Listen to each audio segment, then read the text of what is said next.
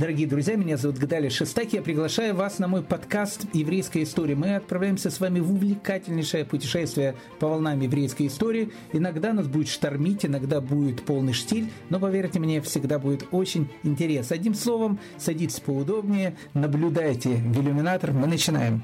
Поддержать нас можно на странице Дорви, ссылка внизу. Ваш Гдали Шестак. Здравствуйте, дорогие дамы и господа, здравствуйте, дорогие друзья. Мы продолжаем наш экскурс в еврейскую историю. В середине 15 века Фома Кимпийский, э, немецкий монах-мистик, произнес слова, которые знают сейчас практически все, знают их, конечно, и Папы Римские, потому что при помощи этих слов они посвящаются в свой высокий стан «Сик трансит», «Глория мунди», что переводится «Так проходит мирская слава». Итак, бы хотелось начать наш сегодняшний разговор с рассказом о том, что именно эти великие слова э, были последними словами в жизни этого великого человека, который еще совсем недавно владел практически всей Европой, а сейчас умирал в простой человеческой кровати на богом забытом острове где-то в середине Атлантического океана. 5 мая 1821 года, э, ровно в 18.00, он всегда любил точность, император Франции Наполеон Бонапарт покидает этот бренный мир. Через четыре дня его хоронят, э, хоронит его весь остров, хоронит его весь английский гарнизон, хоронит его губернатор острова Святой Елены. Когда его э, опускали в могилу, звучали пушечные раскаты. На его э, месте, на его э, упокоение поставили большой камень, на котором была только скупая надпись «Генерал Бонапарт». Еще одна улыбка истории, дорогие мои друзья. Человек, который еще совсем недавно хотел владеть целым миром, теперь владел маленьким кусочком земли на далеком острове Святой Елены, который до этого практически никто в мире и не знал. И эта могила, она стала вторым Ватерлоу этого великого человека, которого он тоже проиграл. Какое было бы потрясающее начало э, для нашего сегодняшнего разговора, не правда ли? Но, знаете, история, она намного более прозаичней – и последние слова императора э, были не сектранцит Глория Мунти. Последние слова императора были слова о, о китайцах. Да-да, о китайцах. Знаете, за несколько дней до своей смерти он впал э, в беспамятство, э, говорил о войне, о жене, о Франции. И буквально перед самой своей смертью он на несколько минут вернулся к сознанию. Он открыл глаза, его окружали его приближенные, его близкие, люди, которые были с ним практически всю его жизнь. Открыв глаза, он сказал, а где же эти китайцы, которых я так люблю? Ну, не совсем поняли, наверное, вопрос великого императора. Он сказал, не такие хорошие эти китайские рабы, которые живут на этом острове. Я очень хотел бы, чтобы после моей смерти им дали несколько десятков Наполеондоров – Э, чтобы это им был подарок от меня. Наполеон Доры – это валюта уже несуществующей страны, которую китайцам решил подарить уже несуществующий император. Но все-таки э, Наполеон Доры, они были сделаны из золота. А золото, даже если оно принадлежит монете уже несуществующей стране, всегда ценится. Почему же именно китайцы? За месяц до смерти Наполеона 2 апреля 1821 года, приблизительно в то же самое время, когда Наполеон Бонапарт и покидал этот мир спустя один месяц, в дом к нему пришли китайские рабы. Они были очень возбуждены и э, говорили на китайском языке о чем-то очень-очень возбужденно. И Наполеон, который казался совершенно был отрешен от этого мира, его уже в этом мире, как казалось бы, уже совершенно ничего не интересовало спросил, о чем они говорят, и ему сказали, что китайские рабы обсуждают то, что сейчас обсуждает весь остров. А что обсуждает весь остров? Над островом пролетела комета. И тут, как пишут э, в воспоминаниях о Наполеоне, Наполеон, опять же, который казался уже не находится в этом мире, ему уже как бы было мало интересно, что происходит вокруг него, вдруг преобразился. Вдруг его глаза стали блистать так, как они блистали когда-то при Аустерлице. Он посмотрел на людей, которые находились в его комнате, и сказал «Комета! Возвестила смерть Цезаря. Комета пришла, чтобы возместить и мою смерть. Вот такая вот, э, э, дорогие мои друзья, присказка э, сегодняшняя наша. И не случайно наша присказка какая сегодня посвящена Наполеону Бонапарту, потому что практически весь наш сезон этого года ну, в той или иной степени мы говорим с вами про Наполеона, этого самого Бонапарта, про его время. Э, мы еще не заканчиваем наш э, сезон, у нас еще будет буквально э, несколько серий, так что у нас еще будет о чем поговорить. Но еще раз, Наполеон – это путеводная звезда, еще раз, сезона 2022-2023 года. Поэтому наш сегодняшний разговор тоже будет связан с ним. Точнее, будет связан со страной, которую он так и не победил, которую он так и не покорил. Хотя, в общем, в принципе, э, очень-очень к этому э, стремился. Но, э, скажем так, он ее немножко, ну, не, не хочется сказать обрезал, он ее немножко порезал. Ну, допустим, отрезал от этой страны ее итальянские владения. Отрезал от этой страны, ну, ту часть Польши, которую эта страна получила в результате раздела Польши. Ну, опять же, это ненадолго, потому что после его смерти, когда его в 1815 году отправят на этот самый э, остров Святой Елены, все вернется на круги своя. И эта страна, о которой мы сегодня с вами будем говорить, а речь идет об Австрии, э, необычной этой стране, э, она так была и не покорена Наполеону, ну, кроме, наверное, несчастной Марии Луизы, которая была дочерью этого императора, который был, знаете, как двухликий Янус, потому что если вы попытаетесь найти в энциклопедии, очень трудно будет понять, под каким именем его искать, потому что Сначала он был э, Франциском первым, э, Францем первым, прошу прощения, а потом он стал э, Францем вторым. Э, ну и, и объяснение будет очень простое, потому что когда он становится в 1792 году императором, он становится еще императором Священной Римской империи германской нации, которая называлась официально Первым Рейхом.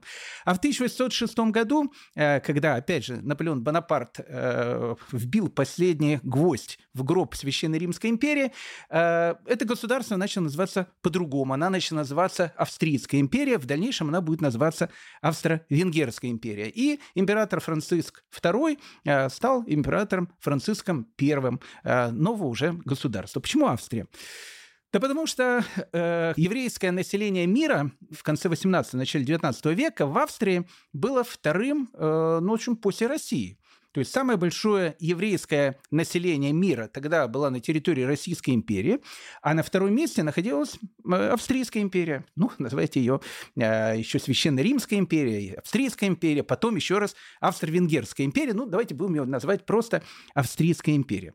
По приблизительным подсчетам э, в конце 18-го, начале 19 века Э, в Австрийской империи проживало более полумиллиона евреев. И это, э, ну, то, что называется официальная статистика. На самом деле, неофициально там проживало евреев намного больше. Поэтому э, сегодняшний наш рассказ про Австрию, мы побываем с вами в Вене, э, побываем с вами в Богемии, в Моравии, это территория современной Чехии, и закончим нашу историю сегодня в Галиции. Ну, это как бы будет начало нашей истории, так что э, проехать нам сегодня нужно будет много. Поэтому, ну, ш, что говорить, как мы обычно и начинаем наш урок, э, присаживайтесь поудобно, наливайте чай, кофе, э, берите э, коржики, э, бублики, попкорн. Э, ну, в общем, кто что делает в тот момент, когда нас слушает. А мы, в общем, начинаем. Знаете, еврейское население Австрии – и которая еще раз э, не покорилась Наполеону, и э, император, который Франц I, ну, как бы сказать, когда он, когда он только вступил на свой престол в 1792 году, он был еще Францем I. Он стал э, последним императором Священной Римской империи. Ну и, соответственно, первым императором Австрийской империи под именем уже Франц II. Так вот, Франц I, он Наполеона ненавидел. Ну вот, вот просто, ну просто, вот, вот просто ненавидел. Почему? Ну, во-первых, он был по натуре э, человеком, ну, такого консервативного склада. Э, он не был таким демократом. Поэтому все вот эти вот вещи, которые происходили э, во Франции, это французская революция, там гильотины, там король, которому там, ну, еще голову тогда не отрубили, но вскоре отрубят, ему это не нравилось. Он был монархистом, ну, таким, то, что называется, просвещенным, абсолютным монархистом, католиком. Он был очень таким верующим человеком. Ну, в общем, он был одним словом человеком старых правил. Поэтому вот эти все изменения, которые происходили там с дачей всех гражданских прав, там, евреям, там, другим каким-то слоям населения, ну, скажем так, для Франции первого это все, в общем, было заигрывание с революцией. А он как бы не хотел с этой революцией заигрывать. Поэтому когда в 1793 году образуется, ну, как бы такая коалиция, в которую будет входить Россия, Швеция, ну и та же самая Австрия, они начинают воевать с Наполеоном, и он будет, конечно, на стороне, которая будет против Наполеона. И в 1805 году он лично будет участвовать в битве при Аустерлице, э, лично будет убегать с этой битвы, лично проиграет эту битву. И э, после битвы при Аустерлице, в принципе, он и потеряет свою корону императора Священной Римской империи. Наполеон, которого он так, в общем, в принципе, ненавидел, нанес ему, ну, в общем, то, что называется, последнюю революционную пощечину. Он ему сказал, что, э, знаешь, дорогой император, э, готов с тобой, значит, э, пойти, значит, на мировую, но с одним условием, твоя, значит, дочка теперь будет моей женой. И императору Франциску Первому, который уже стал Франциском Вторым, ничего не оставалось, как отдать в жены Наполеону Марии Луизию, то есть свою собственную дочку. Одним словом, Австрия – это страна без всяких этих революционных предрассудков, консервативная, немецкая э, страна конца 18-го, начале 19 века. И, поверьте мне, еврейское население этой страны было, ну, очень и очень экзотическим. Э, и, конечно же, нам нужно будет подробно сейчас э, как раз с ним познакомиться. Ну, для того, чтобы мы более как бы подробно узнали, ну и во всяком случае поняли про евреев, которые жили в Австрии, нужно сказать о том, что Австрийская империя, она многонациональна. Она очень большая, и она включает в себя, ну, совершенно разные территории, которые сейчас являются, ну, как бы совершенно разными странами. Э, это э, с, э, Словакия, Чехия, Австрия, Венгрия э, и Украина. Э, в общем, как бы вся, вся вот эта вот огромная территория, территория пяти стран, когда-то было то, что называется, в общем, территорией одного большого государства.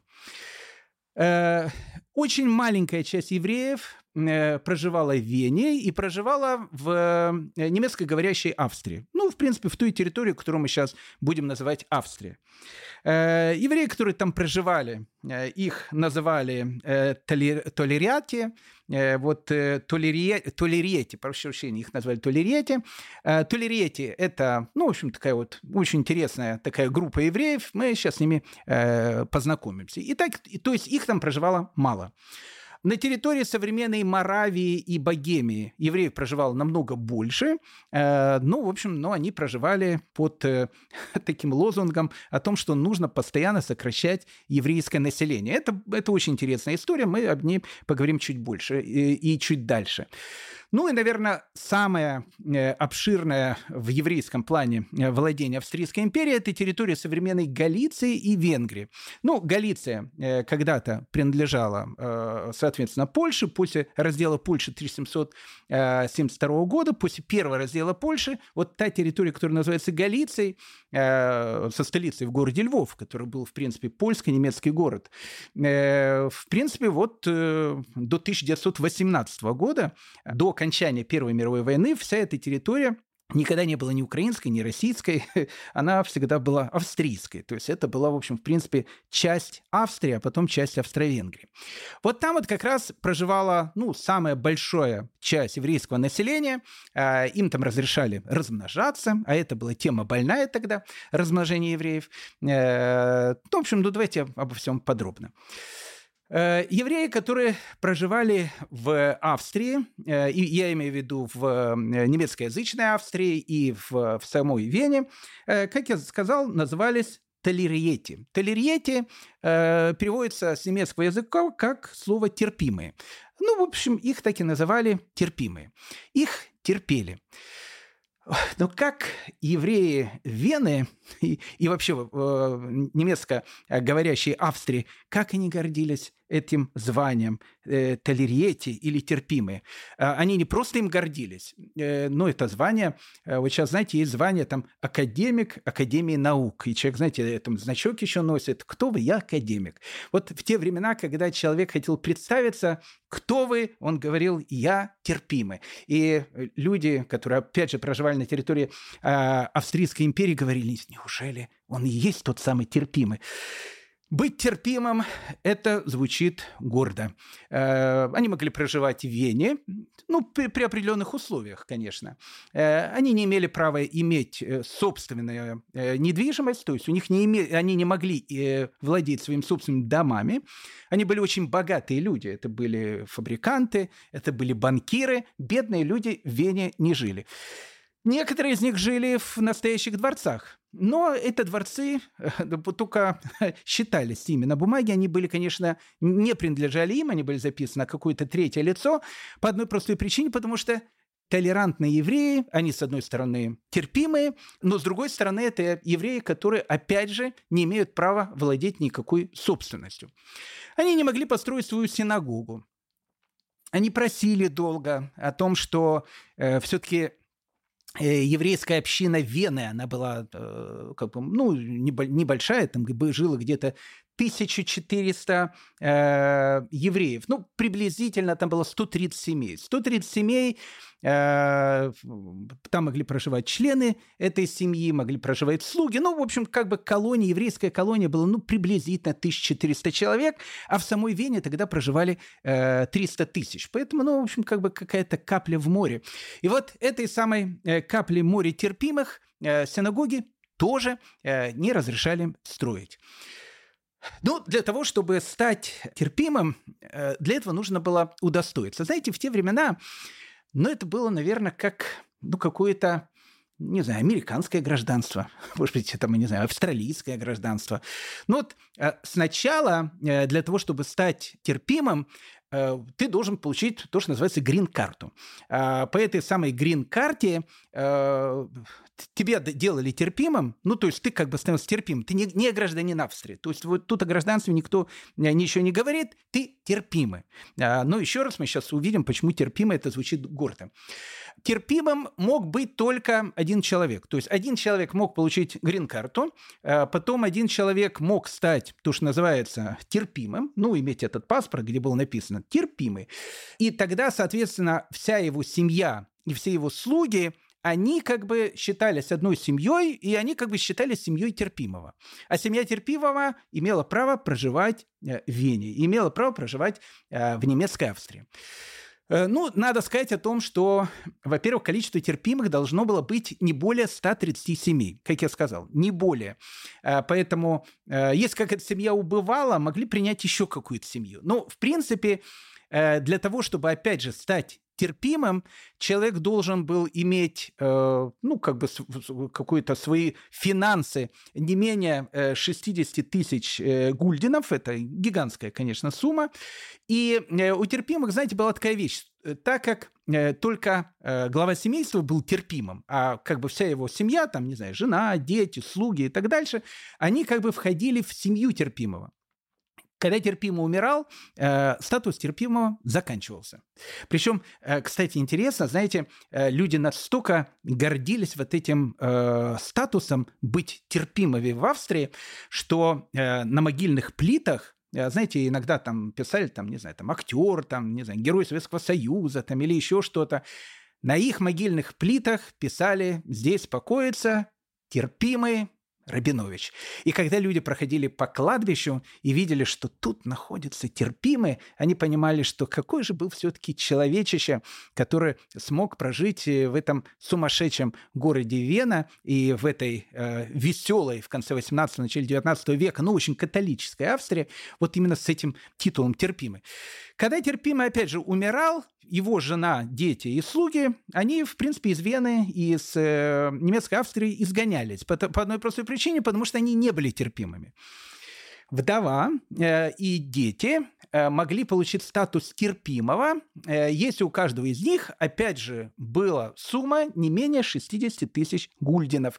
А это еще раз огромная сумма. Поэтому если у вдовы, э, ну, как бы отец наставлял наследство, и вдова еще могла остаться, э, может быть, один-два сына могли тоже каждый иметь по 60 тысяч гульдинов. Если семья была большая, то, соответственно, какая-то часть семьи она оставляла. Австрию, оставляла немецкоговорящую Австрию, оставляла любимую Вену и должна была из этого города куда-то уезжать. Поэтому, э, в принципе, вот так вот э, евреи и жили в Вене. Э, с одной стороны, не имея никаких прав, с другой стороны, будучи очень богатыми, у них они носили, еще раз, статус терпимого. Статус терпимого на самом деле давал ну, много преимуществ разных. Они могли заниматься там всеми профессиями, еще раз, они были банкирами, они были бизнесменами, ну, со всеми вещами, о которых мы с вами и говорим. Ну, конечно, э, каждый еврей, который проживал в Австрийской империи, для него э, Вена, ну, это был какой-то, ну, не знаю, там, верх желания. Э, город, который постоянно бурлил, веселился, в городе, где блистали такие потрясающие наряды, были построены какие-то необыкновенные дома, ну, в общем, имперская Вена. Э, ну и туда, конечно, многие евреи на, смотрели на Вену, как, э, не знаю, евреи Советского Союза там смотрели на какую-то Америку, там Австралию, Англию, не знаю, как на что они смотрели. Ну, в общем, что-то такое запредельное, какая-то такая мечта. Вот где люди живут, там живут эти самые счастливые, терпимые евреи. Э, и, знаете, в принципе, любой еврей мог приехать в Вену, но не больше, чем на две недели.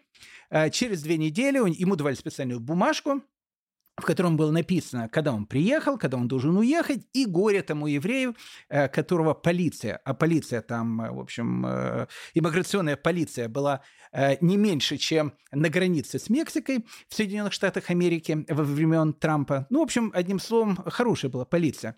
Поэтому э, выискивали каждого э, еврея, который мог остаться в Вене. Поэтому не дай бог еврей, который в Вене оставался. В общем, не дай бог, одним словом. Не буду говорить, что ему после этого могло быть. Но евреи народ смелый, и, в общем, как бы Вене они оставались. И когда в 1792 году э, Франц I э, вступил, опять же, в свой, на свой, то, что называется, престол, э, он вдруг заметил о том, что, в принципе, э, в Австрии, э, точнее, в Вене проживает огромное количество евреев. Ему дали некую такую записку, э, в котором было написано, что ну, предполагают о том, что хотя в Вене должно проживать всего лишь 130 семей или приблизительно 1400 терпимых евреев, э, ну, по приблизительным данным, нелегально в Вене сейчас проживает около 8 тысяч человек. Ну, император Франц I, э, а он был еще раз, он был такой, знаете, немец такой, такой квадратный, там, тук-тук-тук-тук, у него все по полочкам было, и он очень такой еще раз э, консервативно-католически верующий такой был человек. Э, ну, в общем, он, конечно, возмутился и э, приказывает создать э, такое отделение полиции, которое называлось Юденамт, которое будет заниматься конкретно нелегальной еврейской иммиграцией в Вене. И вот тут в 1792 году и начинается пора облав. Ну, при Франции первом и Франции втором, поверьте мне, э, нелегалов в Вене уже практически не осталось, потому что на каждом э, углу э, были полиция, она, в общем, следила, в общем, проверяла, смотрела, не дай бог, чтобы там не оказался какой-то еврей, который будет проживать и находиться в Вене более двух недель. В 1793 году терпимые Вене, которые были, еще раз, очень богатые люди, ну, как бы император-то тоже новый, решили, ну, а почему бы и нет, решили подать ему некую такую петицию. Ведь все-таки, знаете, 1793 год, э, в Европе уже гуляет этот воздух свободы, Франция, свобода, равенство, братство. Ну, как бы казалось, и, ну, и в Австрию этот э, воздух свободы должен прийти. Ведь тогда же, знаете, э, все было как э, с мобильными телефонами. Ну, сделали новую э, модель э, Apple, ну, она есть в любой стране, даже в Иране она через какое-то время есть. Ну, то есть, как бы э, мир, он тогда, с одной стороны, был очень большим и очень разным, но с другой стороны, веяния, особенно которые были в Европе, они, в общем, как бы так или иначе касались всех. Поэтому в 1793 году терпимые евреи, еще раз, очень богатая такая прослойка, написала петицию нового императора с просьбами э, сделать какие-то демократические преобразования не для всех евреев, не дай бог, конечно, э, ну, для терпимых, для терпимых евреев. Э, первое, что они просили, разрешить э, терпимым приобретать недвижимость Вене и немецкой Австрии. Ну, как бы, казалось бы, ну, логичное совершенно требование.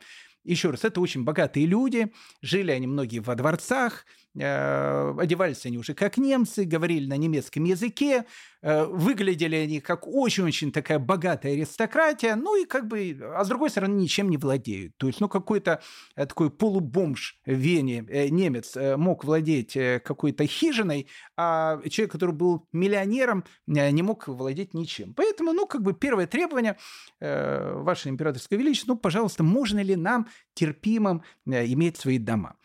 Э, второе, тут просьба, то, что они просили, отменить специальный брачный налог, потому что ну, скажем так, во всей империи был специальный брачный налог. Э, такой же специальный брачный налог был у терпимых. Но так как терпимые, это такая прослойка довольно такая богатая, поэтому брачный налог, поверьте мне, был тоже очень богатым разрешить не произносить жениху э, клятву при, э, ну, как бы свадебной церемонии, когда жених э, говорит это известные слова «Атми кудешет ли, ты посвящаешься мне по закону там Моисея». Ну, в общем, как бы фраза, при помощи которой происходит еврейское бракосочетание. Просьба, можно ли эту фразу не произносить по-немецки, потому что по правилу ее нужно было произносить на немецком языке. Почему на немецком языке? Потому что на свадебной церемонии должен был присутствовать обязательно представитель местной полиции, местной полицейской управы. То есть он должен был присутствовать на э, свадьбе, он должен был наблюдать за свадебной церемонией, и, ну, так как он все-таки на иврит не говорит, он должен понимать, что там э, говорят. Может быть, они там, э, когда он ей женится, говорит, ты посвящена мне по закону там Бонапарта, э, э, да будет он здоров, или еще какие-то вещи. Поэтому, чтобы не было никаких таких проблем, э, э, в общем, эту фразу нужно было тоже произносить на немецком языке. Они попросили, а можно ли мы ее будем произносить на иврите. Э, они еще попросили, а могут ли э, евреи, которые имеют научную степень, потому что э, Вене тогда среди терпимых было несколько уже, то, что называлось, докторов наук. Могут ли они, в общем, как бы, ну, работать на государственной службе?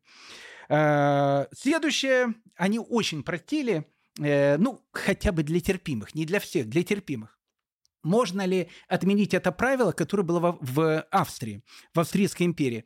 Понимаете, тогда было так принято, что если ты писал кому-то письмо, и ты был евреем, ты не мог просто так написать, ну, там, адрес, э, там, э, почтовый индекс и так дальше, ну, и имя, фамилия того, кто отправляет.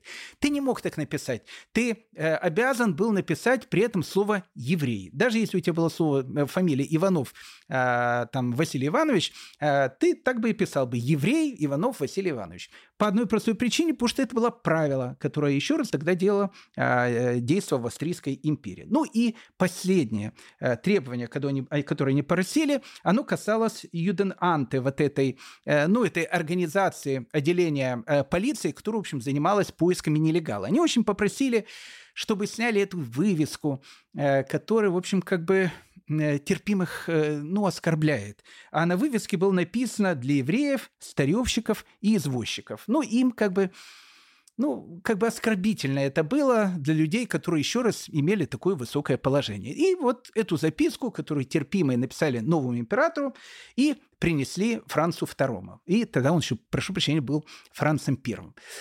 Э, когда, э, когда э, Франц II, точнее, Франц II был, потом стал Францем Первым, когда Франц II увидел требования евреев, он вот искренне возмутился. Ну вот, как написано в воспоминаниях, ну просто возмутился. Как евреи имеют право писать такие вот вещи. Ну, в общем, это просто полное безобразие. Единственное, что Франц II сказал, что так как он человек, э, ну, таких демократических немножко взглядов, Конечно, надпись на юденанте для евреев, старющиков и извозчиков, может быть, она какая-то такая не очень толерантная. Он сказал, что единственное, э, в общем, на что правительство может пойти когда-нибудь, если, в общем, соизволит, э, ну, в общем, как бы взять и э, изменить эту надпись. Э, в 1802 году э, Франц, тогда еще второй, попросил полицию, чтобы она уточнила, сколько в Вене проживает евреев. Полиция сказала, что э, Ваше Императорское Величество, как и обычно, 140 семей, ну, приблизительно 1400 человек. Э, но, в принципе, еще раз, по закону если человек имел э, имущество более 60 тысяч гульденов, э, если человек обладал какой-то, ну, очень такой серьезной профессией, то, в принципе, э, он мог стать и, вот там было 130 э, семей, он мог, мог дать, стать, ну, теоретически 131 семьей, если, опять же, ему бы это позволили. Франц II, услышав о том, что в 3000-й Вене, 300-тысячной э, Вене э, проживает 1400 евреев, сказал, что их тут проживает э, слишком много. Поэтому надо как-то ну, ужесточить требования, которые есть. И требования ужесточили. Каждый толерантный должен был платить налог 18 тысяч гульденов в год. Поверьте мне, это ну, огромная сумма. То есть если человек ну, как бы должен был обладать с имуществом не меньше 60 тысяч гульденов в год, он должен был платить на семью 18 тысяч гульденов. Ну, гигантские деньги. Что, соответственно, э, для очень многих даже богатых людей э, ставило большой Маген Давид, большую, в общем, шестиконечную звезду на их мечту э, перебраться в этот необыкновенный город Вена, где жили эти счастливые терпимые, которые очень-очень, как я сказал, гордились своим статусом. В 1806 году э, у терпимых происходит такой, э, ну, как бы год, когда они действительно торжествовали, если так можно сказать. Э, не то, что торжествовали, они как бы и торжествовали, и переживали одновременно. Был такой год торжества и переживаний. В 1806 году, как мы э, с вами помним, э, в э, Париже император Наполеон Бонапарт собирает свой синдрион. Мы, ну, опять же, говорили много про это, какая была истинная цель Наполеона Бонапарта, о том, чтобы евреи стали, в общем, гражданами Европейского Союза, без того, чтобы они были евреями и так дальше. Ну, в общем, мы долго об этом говорили. Но э, понятие «сделать Синдриона», э, оно напугало многих. Особенно то, что называется э, верующих христиан. Ну, в России православная церковь э, это восприняла, в общем, как э, первый э, знак прихода Антихриста. Ну, в общем, как бы это логично, потому что именно Синдрион, опять же, по христианской, христианским преданиям, был именно тем органом, который, в общем, присудил смертную казнь Иисусу из Назарета. И, в общем, как бы создавать, опять же, Синдрион, сейчас, опять же, того же самого первосвященника и так дальше, а кто же тогда будет Машиехом, а кто будет царем? А царь уже есть. Это Наполеон Бонапарт. А Наполеон Бонапарт, если будет царем, э, э, то есть Христом, а Христом он быть не может, значит, он будет антихристом. Ну, в общем, и начало э, распространение тогда по Европе.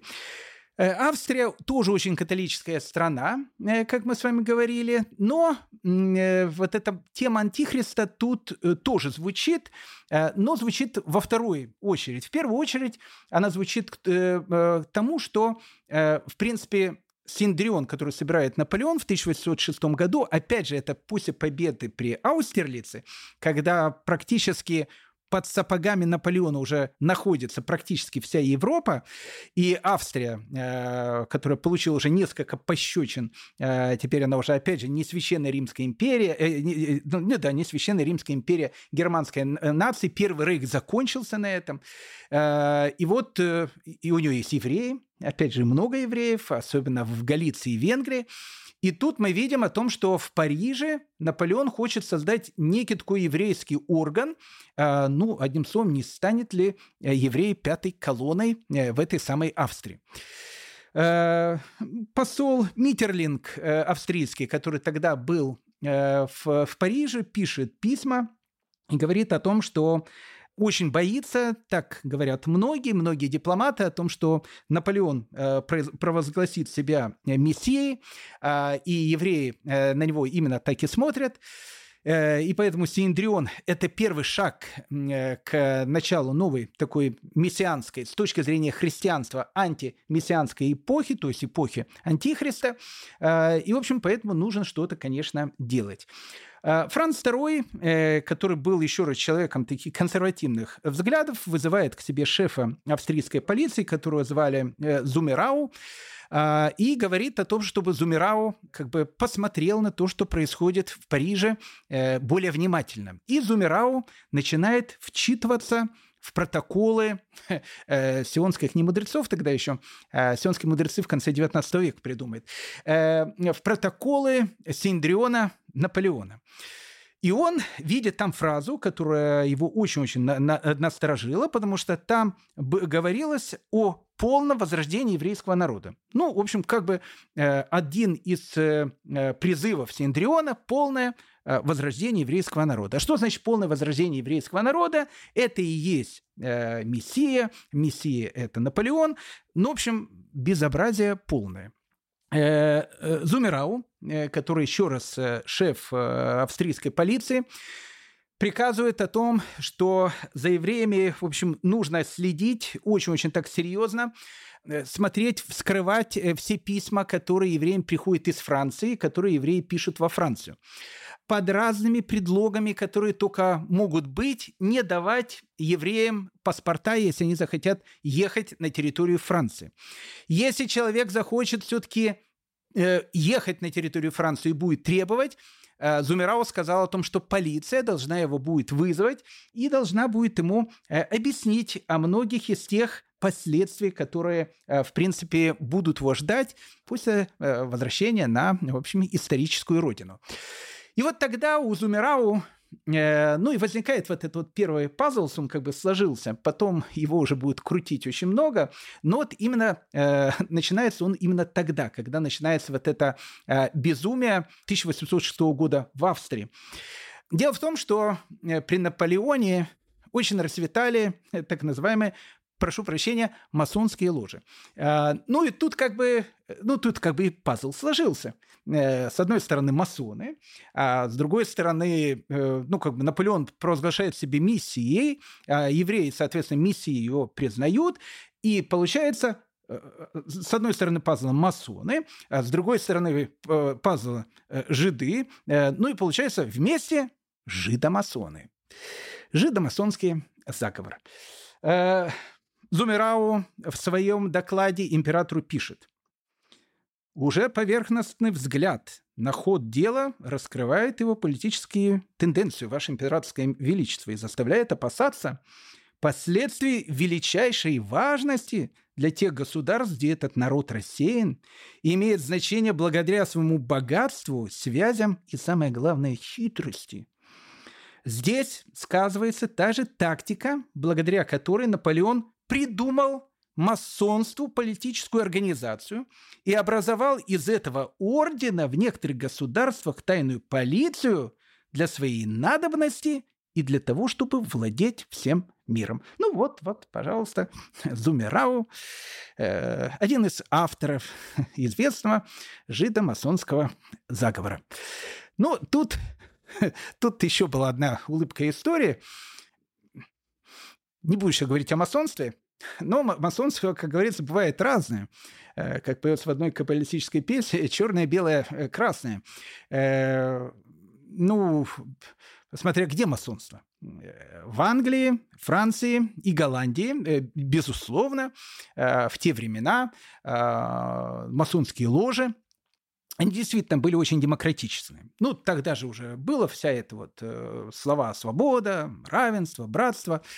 Э, самая, наверное, демократическая ложа э, масонская, она была в Лондоне такая великая лондонская масонская ложа, она вообще провозгласила э, такие лозунги о том, что каждый человек, он может э, в общем, исповедовать ту религию, которую он хочет.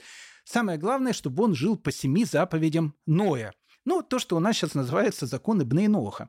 Ну, это как бы э, провозгласила та же самая английская э, масонская ложа.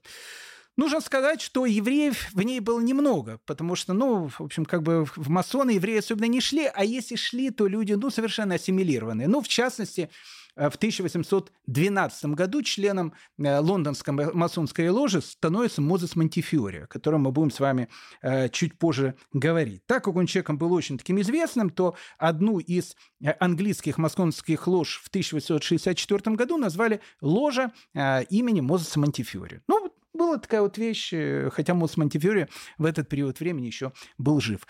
Но так, понимаете, было во Франции, Англии и Голландии. Но в Германии и в Австрии тем более, которые Зумерау так опасался, масонские ложи тоже были. Но германские масонские ложи были германские. И евреев германские ложи не принимали. Точно так же, как при этом Юденанте, где, где было написано для евреев, старевщиков и извозчиков, масонскую ложу было написано только там для членов, э, в общем, арийского со- сообщества.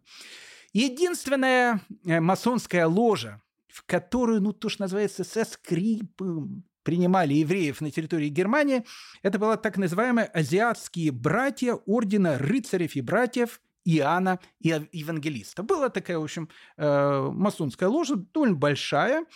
Э, они, в общем, как-то иногда на евреев закрывали глаза. По одной простой причине, потому что эта масонская ложа, она была помешана на кабале. Но она была такая, ну, такая каббалистическая масонская ложа. Тогда же, э, это же начало эпохи романтизма, помните, мы с вами, ну, много уже говорили об этом.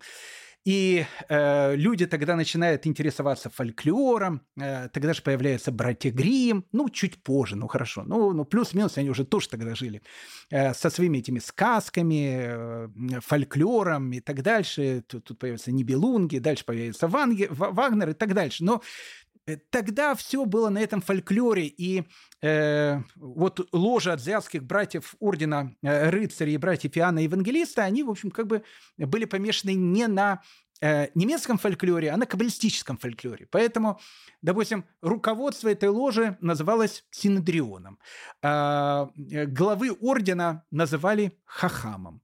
Э, члены ложи принимали на себя еврейские имена, э, перебрасывались еврейскими каббалистическими словечками. Ну, там типа там, э, не кажется ли вам, э, мистер там Гессен, что сегодня сферот какие-то на небе не очень такие каббалистические? Да-да-да, мне кажется, потому что сфера Теферет, она входит в, в, в другие какие-то мазолот созвездий и так дальше. Ну, в общем, какие-то вещи, которые они нахватали из из э, каббалистической терминологии, совершенно не понимая, что это такое, но звучало это все очень запутанно.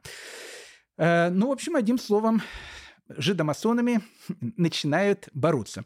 И э, Зумерау на это смотрит очень-очень э, серьезно. Э, Зумерау, э, так как он начинает расследовать эти вещи, как же бороться с пятой колонной, вдруг он понимает э, совершенно потрясающую вещь он видит о том, что евреи э, Галиции, Богемии, Моравии и Венгрии, а там жили в основном евреи, которые ну, так, серьезно соблюдали еврейские традиции, они категорически против э, этого синдриона, который создается в Париже. Он не понимал, почему против, но единственное, что он видит, что ортодоксальное еврейское население, ну, в общем, против синдриона Наполеона. И тогда Зумерау, который был на постоянной связи с Францем II, э, сообщает императору о том, что Ваше Императорское Величество, я вот, знаете, в этих еврейских штучках не особенно понимаю, я заметил четкую взаимосвязь, э, которая говорит о том, что чем более религиозный еврей, тем меньше он поддерживает Наполеона и его Синдрион. Э, ну и тогда Франц II сказал Зумерау о том, что, знаете, голубчик, у нас э, сколько, вы говорите, э, семей э, наших терпимых в Вене живет? 130, Ваше Императорское Величество. А проверьте ко мне, голубчик, сколько из них строго соблюдает кашрут. Я не шучу. И проверяли уровень соблюдения терпимых. Почему? Потому что если терпимый уже был не очень религиозный, значит, был гад бонапартистом. А это было очень-очень серьезно. Ну, даже доходило до ну, до каких-то смешных таких вещей, был такой очень богатый еврей э, Вены, которого звали Берн, Бенхард фон Эскелес. Ну, э, этот Бернхард фон Эскелес через некоторое время он получит звание барона, получит звание рыцаря, и он будет уже бароном фон Эскелесом. Э, кстати, он умер евреем, хотя, опять же, евреем совершенно далеким от еврейской традиции, э, ну, совершенно не интересовался этим, был совершенно ассимилированным евреем. Кстати, э, в своей юности он очень поддерживал Моцарта финансово. Ну, в общем, фон Эскелес был таким известным человеком. Э, ну, дети его в дальнейшем, понятно, э, бароны Эскелеса, они перешли в лютеранство. Ну, в общем, это все, все тут ясно. Но Эскелес, понимаете, э, еще был евреем, хотя евреем очень далеким от традиций. Поэтому на него смотрели в те времена, в 1806 году, подозрительно. А почему это фон Эскелес шаббат не так строго соблюдает? И кашрут у него э, не такой вот строгий, как, э, казалось бы, э, должен был быть.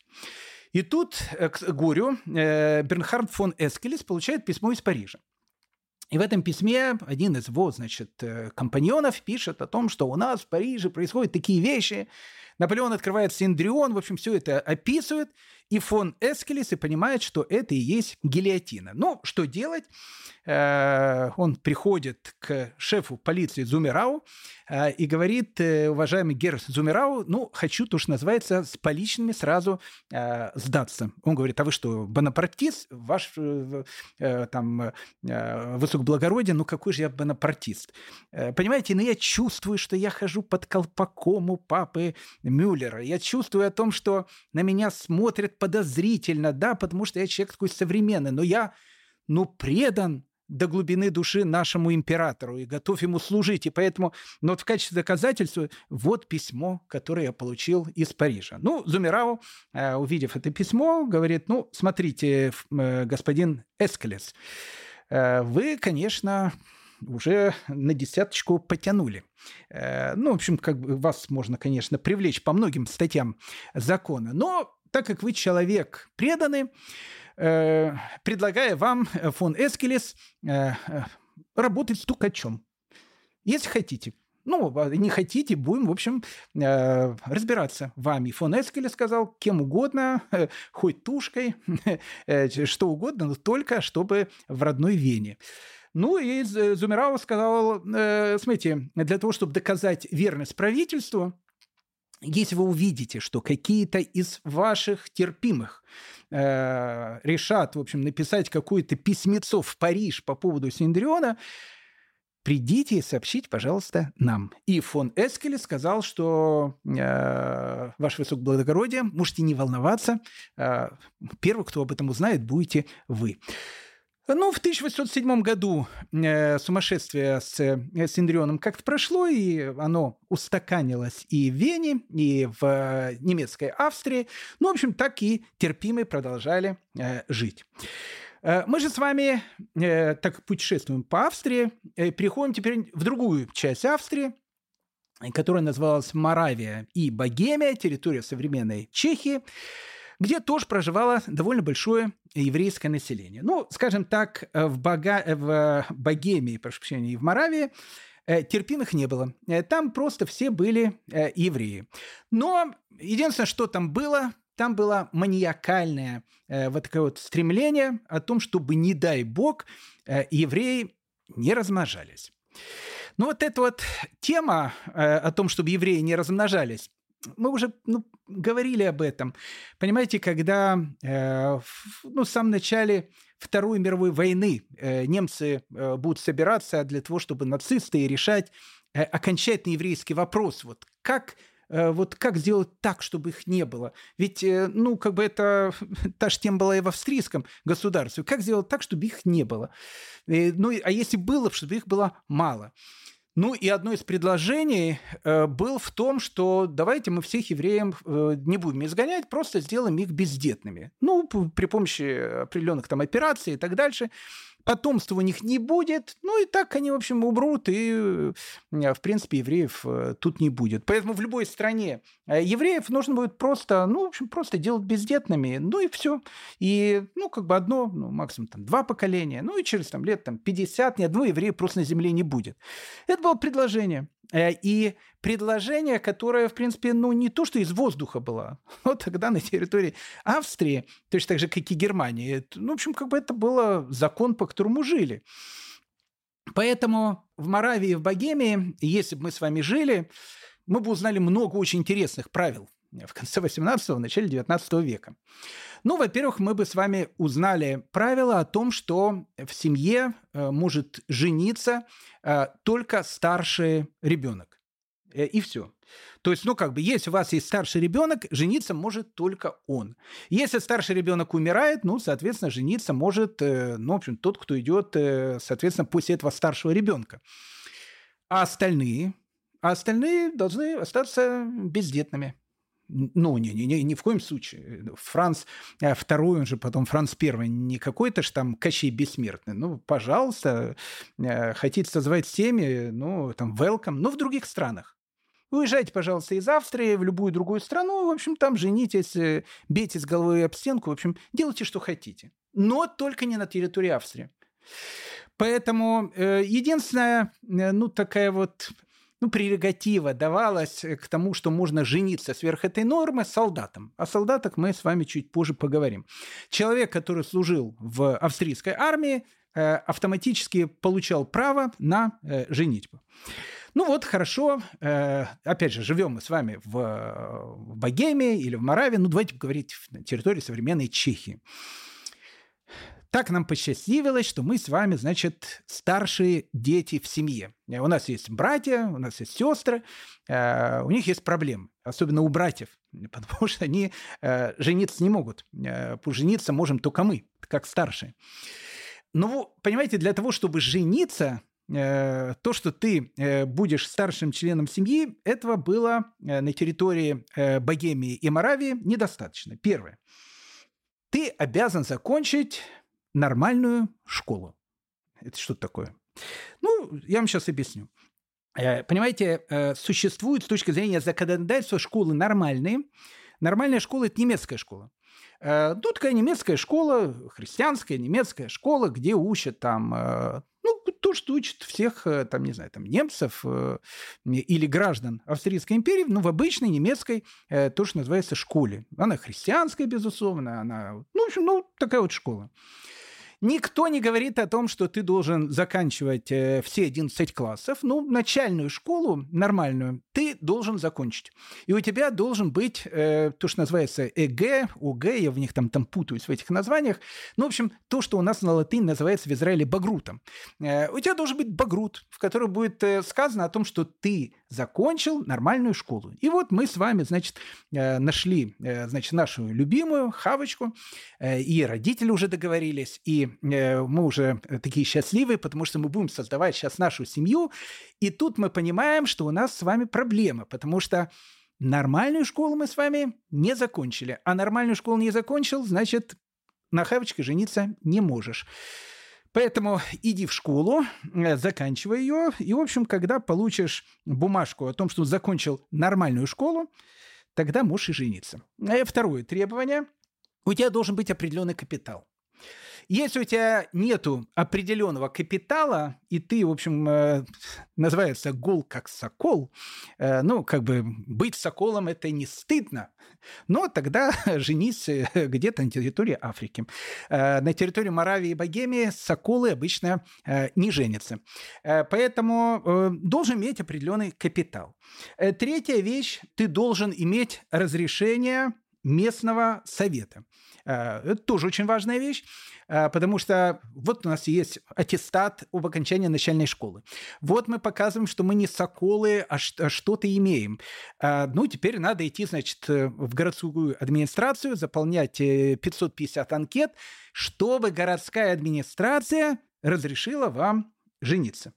Ну, после того, как мы получаем уже заветную, э, значит, бумажку о том, что наконец-то жениться мы можем, тут э, самое важное требование – возраст. Э, мужчина не имеет права жениться моложе 22 лет, девушка не имеет права выходить замуж моложе 18 лет. Это чуткий закон Богемии и Моравии. Поэтому быть старшим членом семьи – это еще не значит э, спокойно э, жениться. Э, для этого ты должен иметь вот такие вот э, критерии.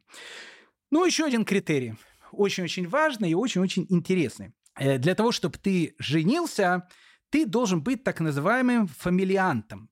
Э, если ты не фамилиант, то ты не женишься. Э, и вот у нас с вами, значит, как бы, ну, вот все уже есть, все бумаги мы собрали там, и э, разрешение там совета мы имеем, и видим э, вот эти вот глаза наших братьев, которые смотрят на нас со словами, а нам что, оставаться бездетными, неженатыми всю жизнь, ну вот что будет дальше, а мы такие счастливые, на крыльях – но мы должны быть фамилиантами. Что такое фамилианты? Мы должны с вами иметь фамилию. Нет фамилии, дорогой, goodbye. Э, жениться ты не имеешь права.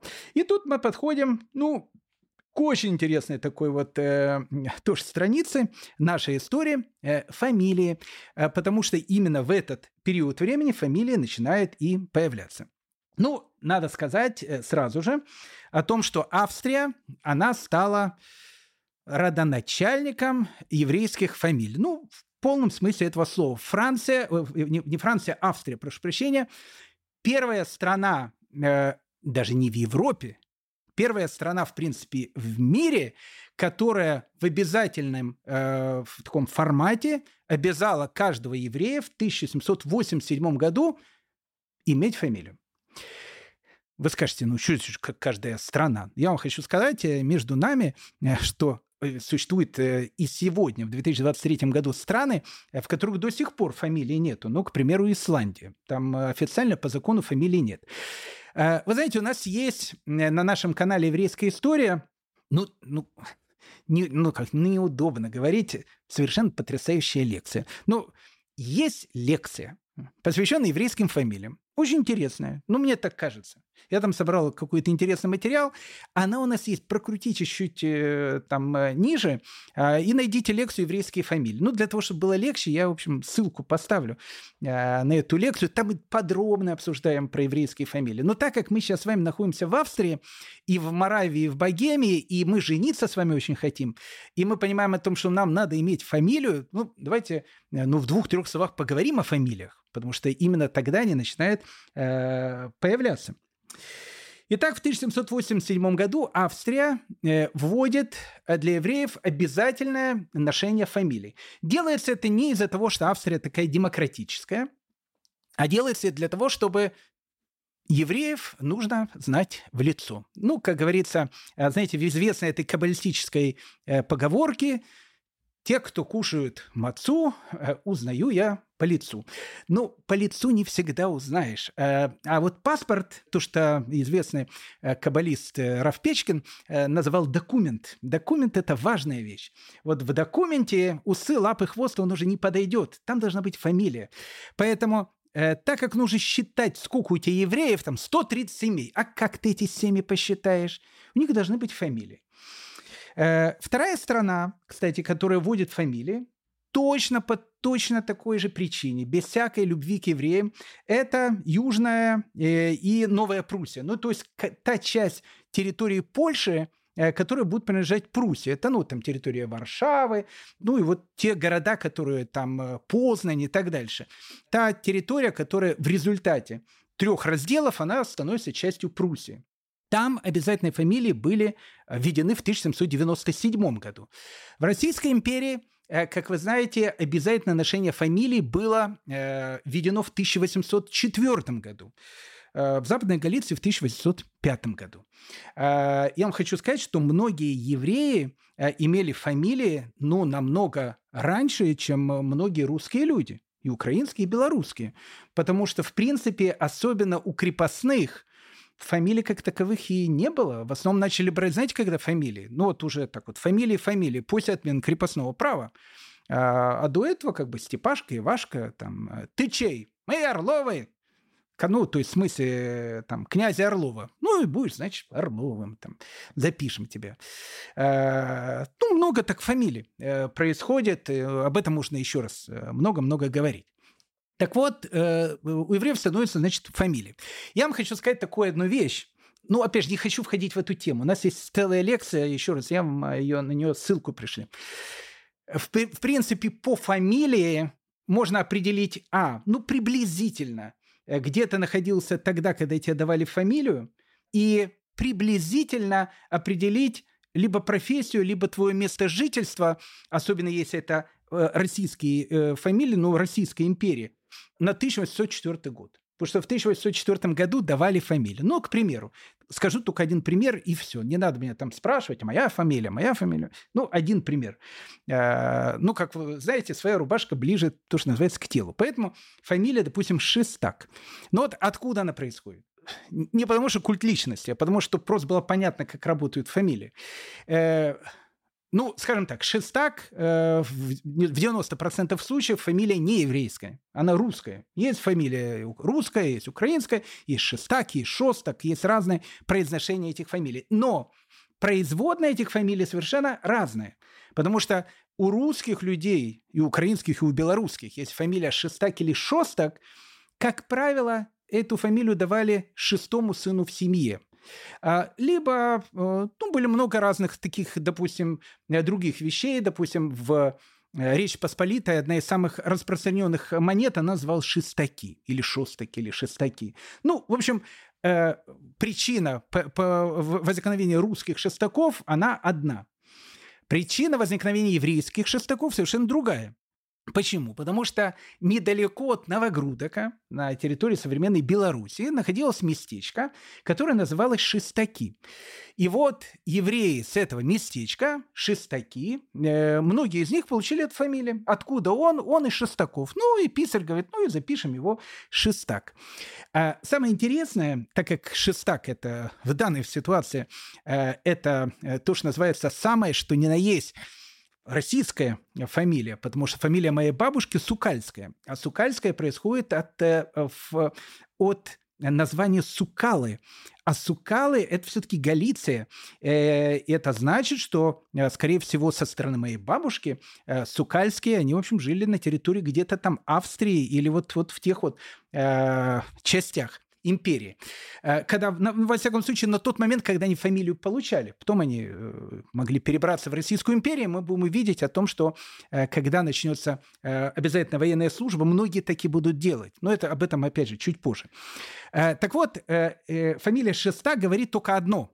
Она говорит о том, что к 1804 году шестаки в шестаках не жили. Потому что иначе зачем их называть шестаками?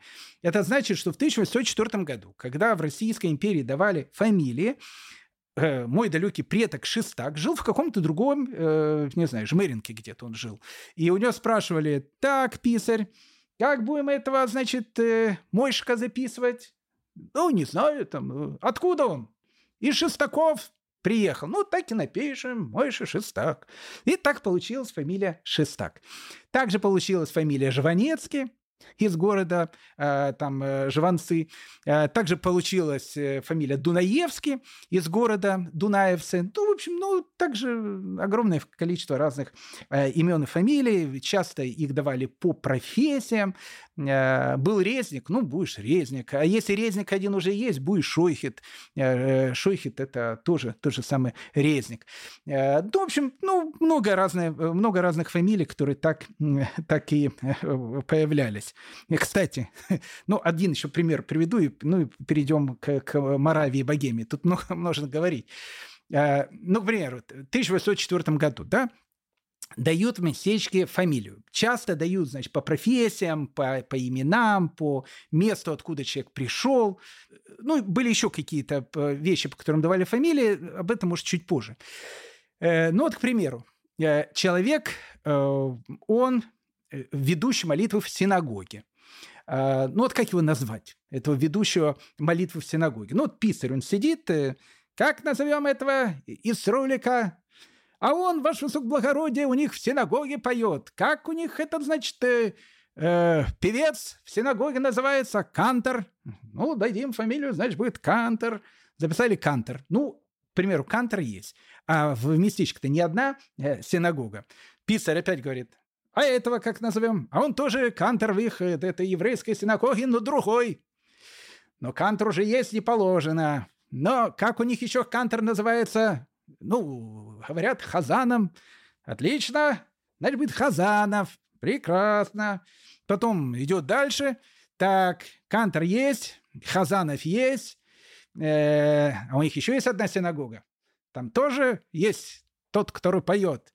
Но не положено уже. Кантор есть, Хазанов есть. Как же мы его назовем? Ну, еврей предлагает, можно назвать Зингер. Э, тоже тот, который, ну, такой голос хороший. Ну, хорошо, запишем. Зингер, значит. Четвертая синагога. А этот Хайм, кто там? Тоже, ваше высокоблагородие, поет в синагоге. Ну, слушайте, Кантор есть, Хазанов есть, Зингер есть. Но, говорят, поет, как Соловей. Ну, так и запишем. Соловьев. Так и получается фамилия, кстати, Соловьев. Ну, в общем, это история еврейской фамилии. Э, но э, Дорогие друзья, давайте все-таки э, у нас идет, как говорится на латыни, как это говорится, цигель, цигель, улюлю. Я уже просто я латынь учил в школе, но время это идет. Давайте все-таки вернемся в Богемию, в Моравию. Ну, к фамилиям. Так вот, фамилия стали давать поздно. Но у евреев, особенно в некоторых городах, э, вот, допустим, в Праге и в, во Франкфурте, фамилии были очень древние. Ну, вот вполне серьезно. Вот, вот Франкфурт и Прага – это вот два таких места, где многие евреи имели уже фамилии до того, пока э, в обязательном порядке на территории Австрийской империи в 1787 году не начали э, насильно давать эти фамилии. И эти фамилии, как правило, ну, считаются самые древние э, среди, ну, не знаю, шкинавских фамилий, потому что это действительно уже были фамилии.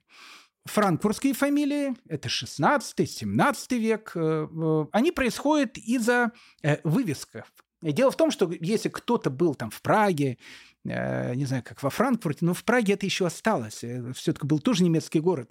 А Прага и Франкфурт, еще раз говорю, это два города, которые имели представителей э, евреев, у которых фамилии уже появлялись в 16-17 веке, тогда же, прошу прощения, когда фамилии стали появляться у очень знатных людей, потому что у многих из них только у единиц были какие-то фамилии. Там, как фамилия Рюриковича мы. Ну, в общем, это только Рюриковича. А так, в общем, фамилии, как я сказал, многие в России получают э, плюс-минус к, к отмене крепостного права. Не только в России. Не только в России, там и в Англии, и в Германии, там фамилии многие получали позже, чем получали их евреи. Так вот, э, древние еврейские фамилии, франкфуртские. Э, как я сказал, допустим, в Праге, понимаете, там э, не существовало нумерации домов. Там существовал каждый дом, он имел какую-то картинку. Там. Э, мы с вами говорили, там, дом трех поросят. Ну, к примеру. Где он живет? Он живет э, там в, в не, не знаю, там в, в старом там городе, в доме у трех поросят. Ну, отлично, дом у трех поросят найти можно. Приходишь туда, где у вас тут э, три поросенка? А вот право-лево, там прямо, значит, три поросенка. Ну и, соответственно, человек жил, ну, не знаю, там в доме у трех поросят, в доме, там, не знаю, у трех э, бокалов и так дальше. Ну, ну в общем, ну, огромное количество э, в Праге и во Франкфурте это было. Во Франкфурте многие дома, они имели так называемые шилты. Шилты – это такие вывески. Э, они могли быть разных цветов, на них могло быть какое-то изображение. Поэтому э, во Франкфурте э, многие евреи, которые жили очень часто на протяжении целых поколений в домах под какой-то вывеской, так начали получать фамилии. Ну, допустим, жила семья в конце 16 начале 17 века в доме под так называемым красным шилтом. Ну, шилт еще переводит как щит, но на самом деле это не щит, это вывеска. Красная э, вывеска. Ну, красная будет рот, э, ну и, соответственно, шилт, Ротшильд. Значит, э, кто в этом доме под красной вывеской жил? Жили Ротшильды.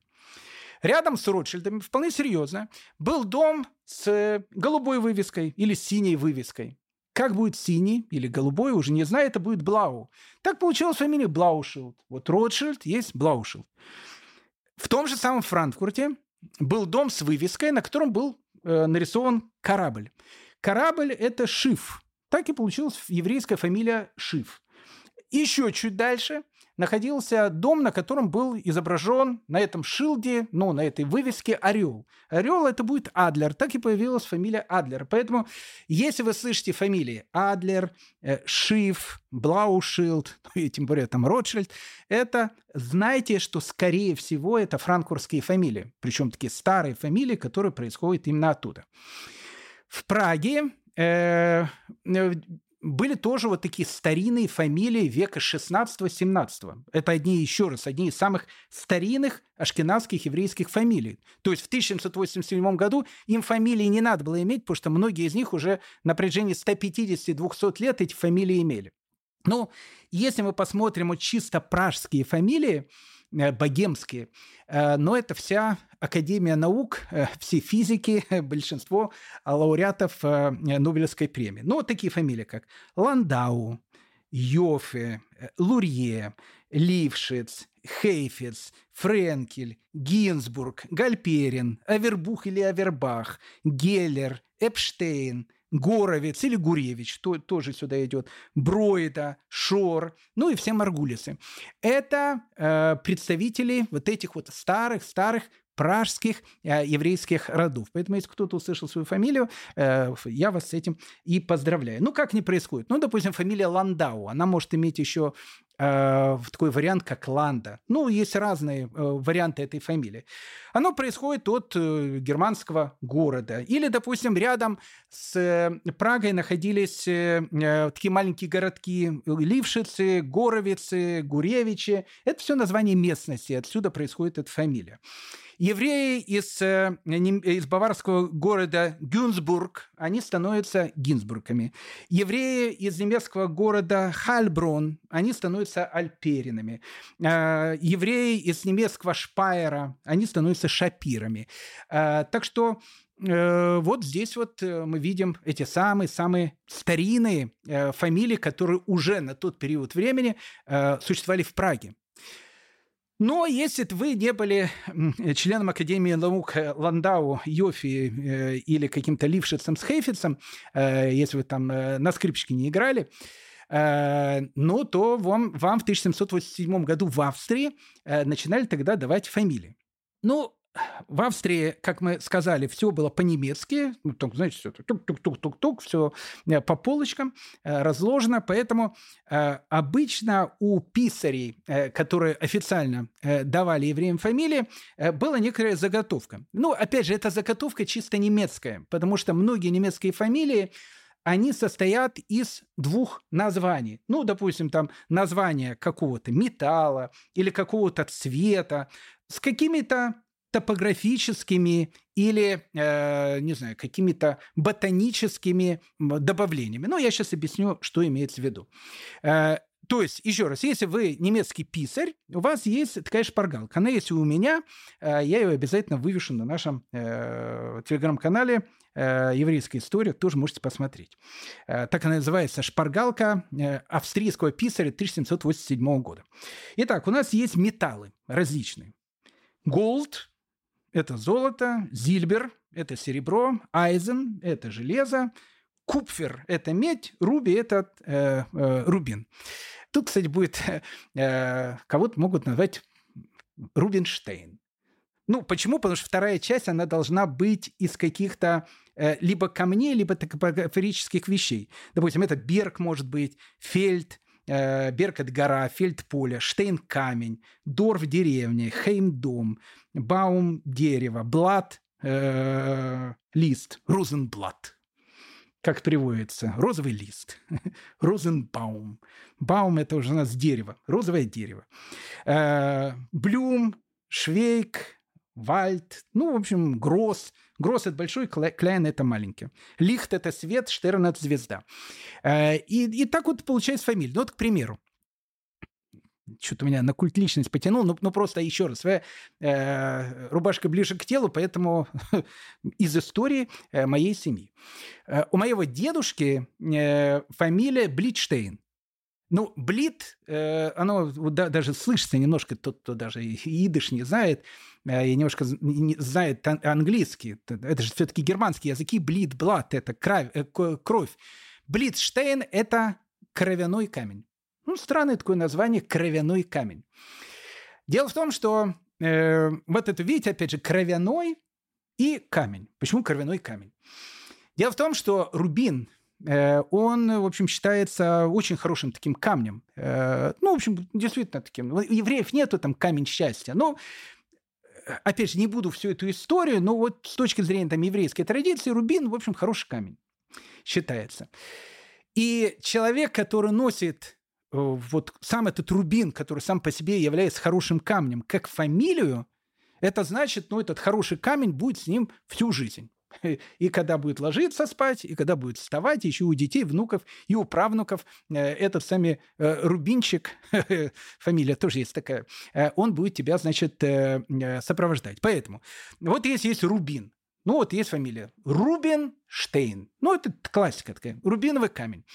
Ну, есть уже один Рубинштейн, ну, будешь рубинчиком. Я знаю таких, прекрасная семья, рубинчики.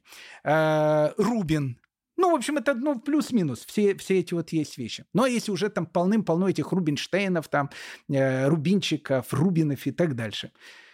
А человек хочет иметь вот такую вот фамилию. Ну, Рубин какого цвета? Он цвета красного. Красный – это, э, ну, со, со, со, соответственно, у нас, э, допустим, красный уже есть с, со, с именем Штейн. Э, вот рот – это красный. Ротштейн. Там у нас э, есть Ротшильд, это будет Ротштейн, к примеру. А ты тоже хочешь, чтобы тебе дали э, фамилию, которая будет связана с э, Рубином. Это надо всегда взятку дать э, писарю. Это, это так, так, так просто такие фамилии не давали. Поэтому, если были люди богатыми, они могли дать взятку писарю и сказать, слушайте, а, знаете, а запишите нас, ну уже, ну, Рубинштейнов полно, тут Рубинчиков, Рубины, все эти. А дайте фамилию Блитштейн.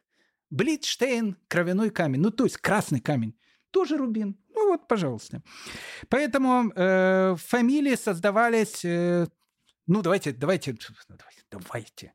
Для примера возьмем фами- слово gold. Да, gold – это золото. Э, ну вот как дают, опять же, фамилии в Австрии.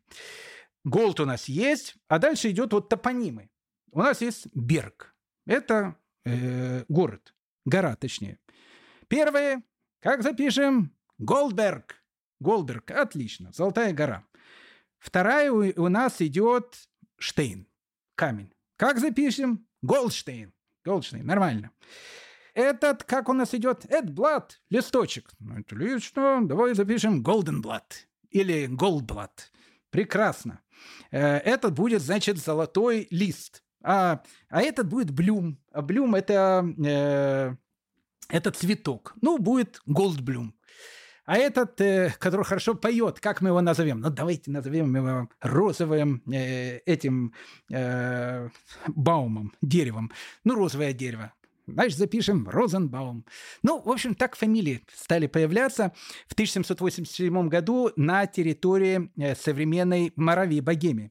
Так что вот такая вот интересная история еврейской фамилии. Почему мы, опять же, начали говорить про еврейские фамилии? Потому что это, а, это очень важно, они начали появляться в этот период времени, и, б, если у вас, э, милостивый государь, прошу прощения, фамилии нету, а только усы, лапы, хвост, то, в общем, так э, холостым, то, что называется, и помрешь, потому что э, иначе никак не женишься. Что-то мы в, застряли с вами в, в Моравии, в Богемии, да? А, нам, а нам-то нужно в Галицию двигаться и в Венгрию. Она, она-то нас ждет. Э, ну, не волнуйтесь, э, никуда она не убежит, э, дождется уже в следующий раз уже в следующий раз. А там, поверьте мне, очень много интересных историй. Одним словом, господа, в этом сезоне, э, короткая такая реклама, э, думаю, что у нас еще будет две серии. Э, одна будет посвящена Галиции и Венгрии э, с ее колоритами, а одна, ну, закончим на этот наш сезон, будет посвящена Африке такой Африки, Африки, но это самое, что ни на есть Африки с евреями, которые будут очень похожи на афри- афроамериканцев, но они тоже евреи. Потому что, ну, как бы, ну, если это общая еврейская история, ну, надо и туда заглянуть. Еще мы туда не заглядывали. Но это будет через один урок.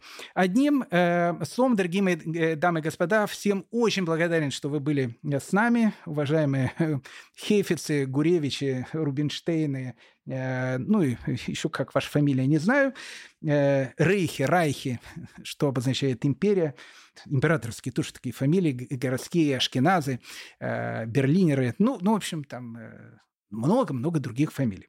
Всем вам огромнейший привет э, и спасибо еще, что были э, со мной. Всем здоровья, счастья, всего самого доброго и лучшего. И, ну, в общем, в следующий раз Галиция. Галиция, Венгрия, ну, еще немножко Моравия и Богемия. Там еще, ну, немножко покрутиться нам надо. Счастливо, дорогие господа. Э, счастливо. Пока. Дорогие друзья, в следующий раз мы продолжим наше увлекательное путешествие по волнам еврейской истории. Желаю вам всего самого доброго и хорошего. Ваш Гдаля Шестак.